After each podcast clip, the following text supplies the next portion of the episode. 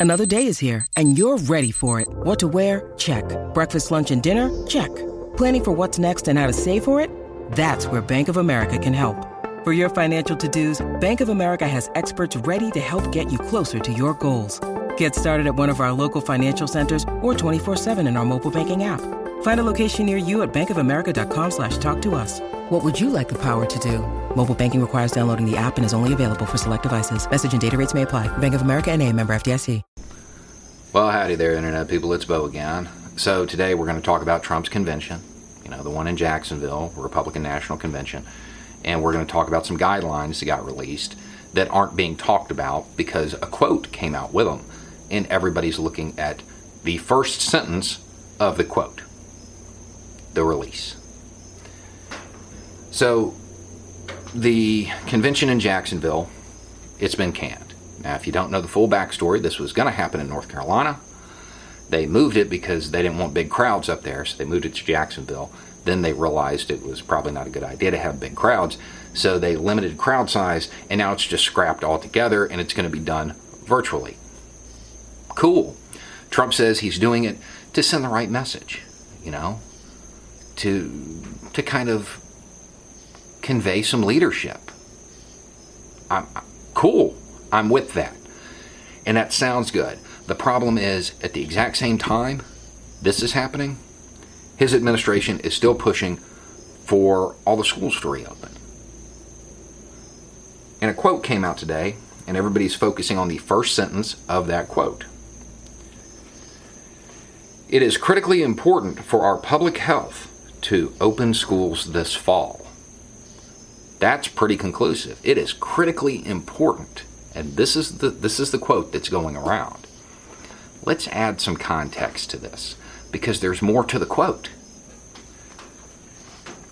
The CDC resources released today will help parents, teachers, and administrators make practical, safety focused decisions as this school year begins. Okay. So, what do those resources say? It's critically important but you need to look at the resources, and those resources give you guidelines. Hand washing should occur pretty much all the time um, for no less than 20 seconds each for each student. I'm sure there's going to be enough sinks and everything for that. That's not going to be a problem at all. You know, we have been underfunding teachers for years.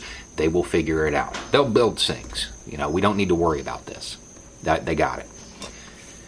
They need to have adequate supplies of soap and hand sanitizer because, you know, hand sanitizer are not in short supply. Again, maybe they can do a science project and make their own. They'll adapt. It's what teachers do. They're all supposed to wear masks. We got grown adults who won't wear their masks. And when they don't and they throw a temper tantrum and end up on YouTube, what do we say? They're acting like a child but we expect the actual children to do what they're supposed to. They need other supplies in the classroom, hand sanitizer again, paper towels, tissue, disinfectant wipes. You know, because those, again, it's not like those are in short supply.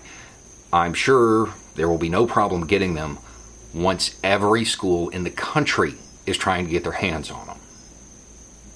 But again, maybe they can just make their own. They'll figure something out, no worries. This is stuff that teachers need under normal circumstances that has to be donated by parents. And now they're going to need a whole lot more. The schools are supposed to broadcast regular announcements on stopping the spread, like some dystopian science fiction novel. And in the same guidelines, they're supposed to take time to remind students and give them skills to not think about it. I don't know how that's going to work. They're supposed to disinfect playgrounds. I'm assuming with Lysol because that's everywhere. You know, I'm sure they can figure something out. Janitors are resourceful too. They'll figure it out. No reason to worry. They also need to disinfect the buses. Now, I don't know how they're going to do this as children are using them these are shared things, but that's another thing. While they're talking about disinfecting this stuff, they're also saying you can't use anything that is communal, and there's supposed to be no sharing at all of like anything. You're supposed to open windows in the classrooms so you get outside air in. However, you can't do that if a kid has asthma.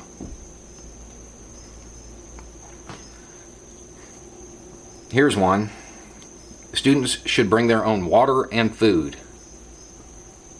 One of the big things this entire time, one of the big talking points was, you know, this may be the only the only meal a student gets. And rather than addressing the actual issue of poverty, we rely on the school. But now, by the guidelines, no, they need to bring their own. Kind of undercuts that talking point a lot. They're supposed to social distance six feet at all times. I don't know how that's supposed to work either. Um, there's not enough room in a classroom to do that with the number of kids that we have packed into classrooms because they're underfunded. So we're going to have to open up more classrooms, build more schools, hire more teachers because it's not like there's a teacher shortage or anything. They're supposed to find the money to put up plastic dividers at sinks and anywhere that students may be near each other. They're supposed to stay six feet apart, even in lines. And I don't know if you've ever watched children in in, in a line, but that seems ambitious. Supposed to skip rows on buses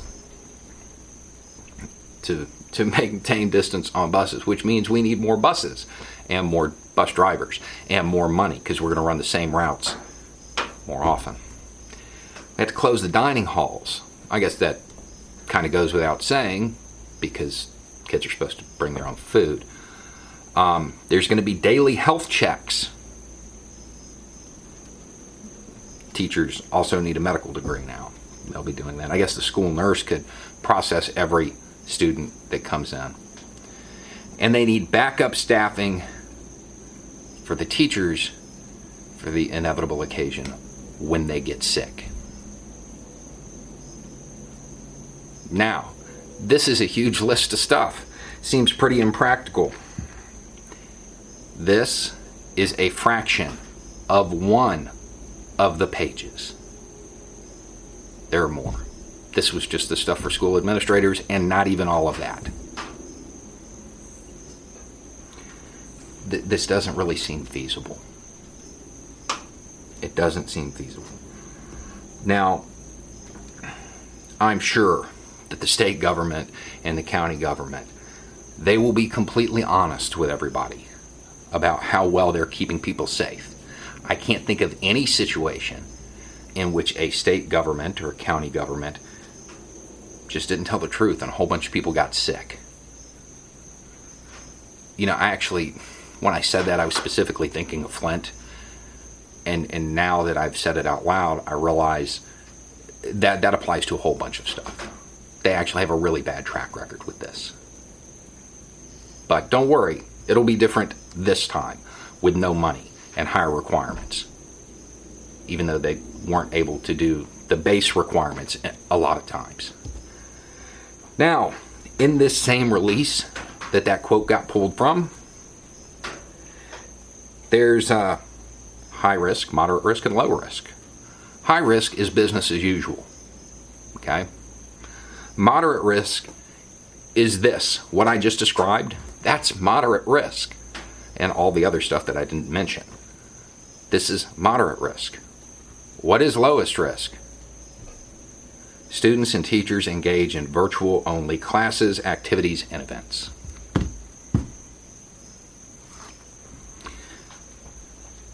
That quote, only using that first line, that's not bad journalism.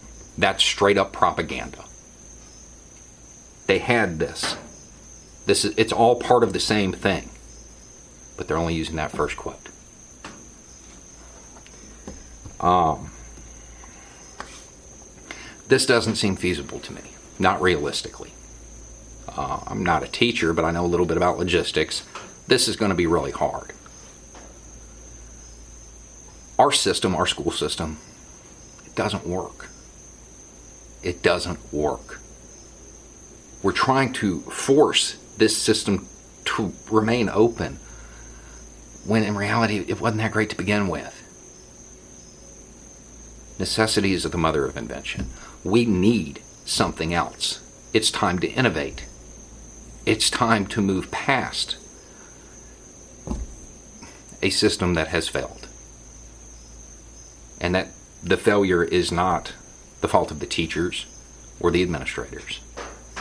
It's our fault for not forcing the politicians to fund them. We need something new. We need something new. This doesn't seem like it's going to hold because we're not getting the leadership that we actually need, even when he pretends to lead. This is going on behind the scenes. Anyway, it's just a thought. Y'all have a good day.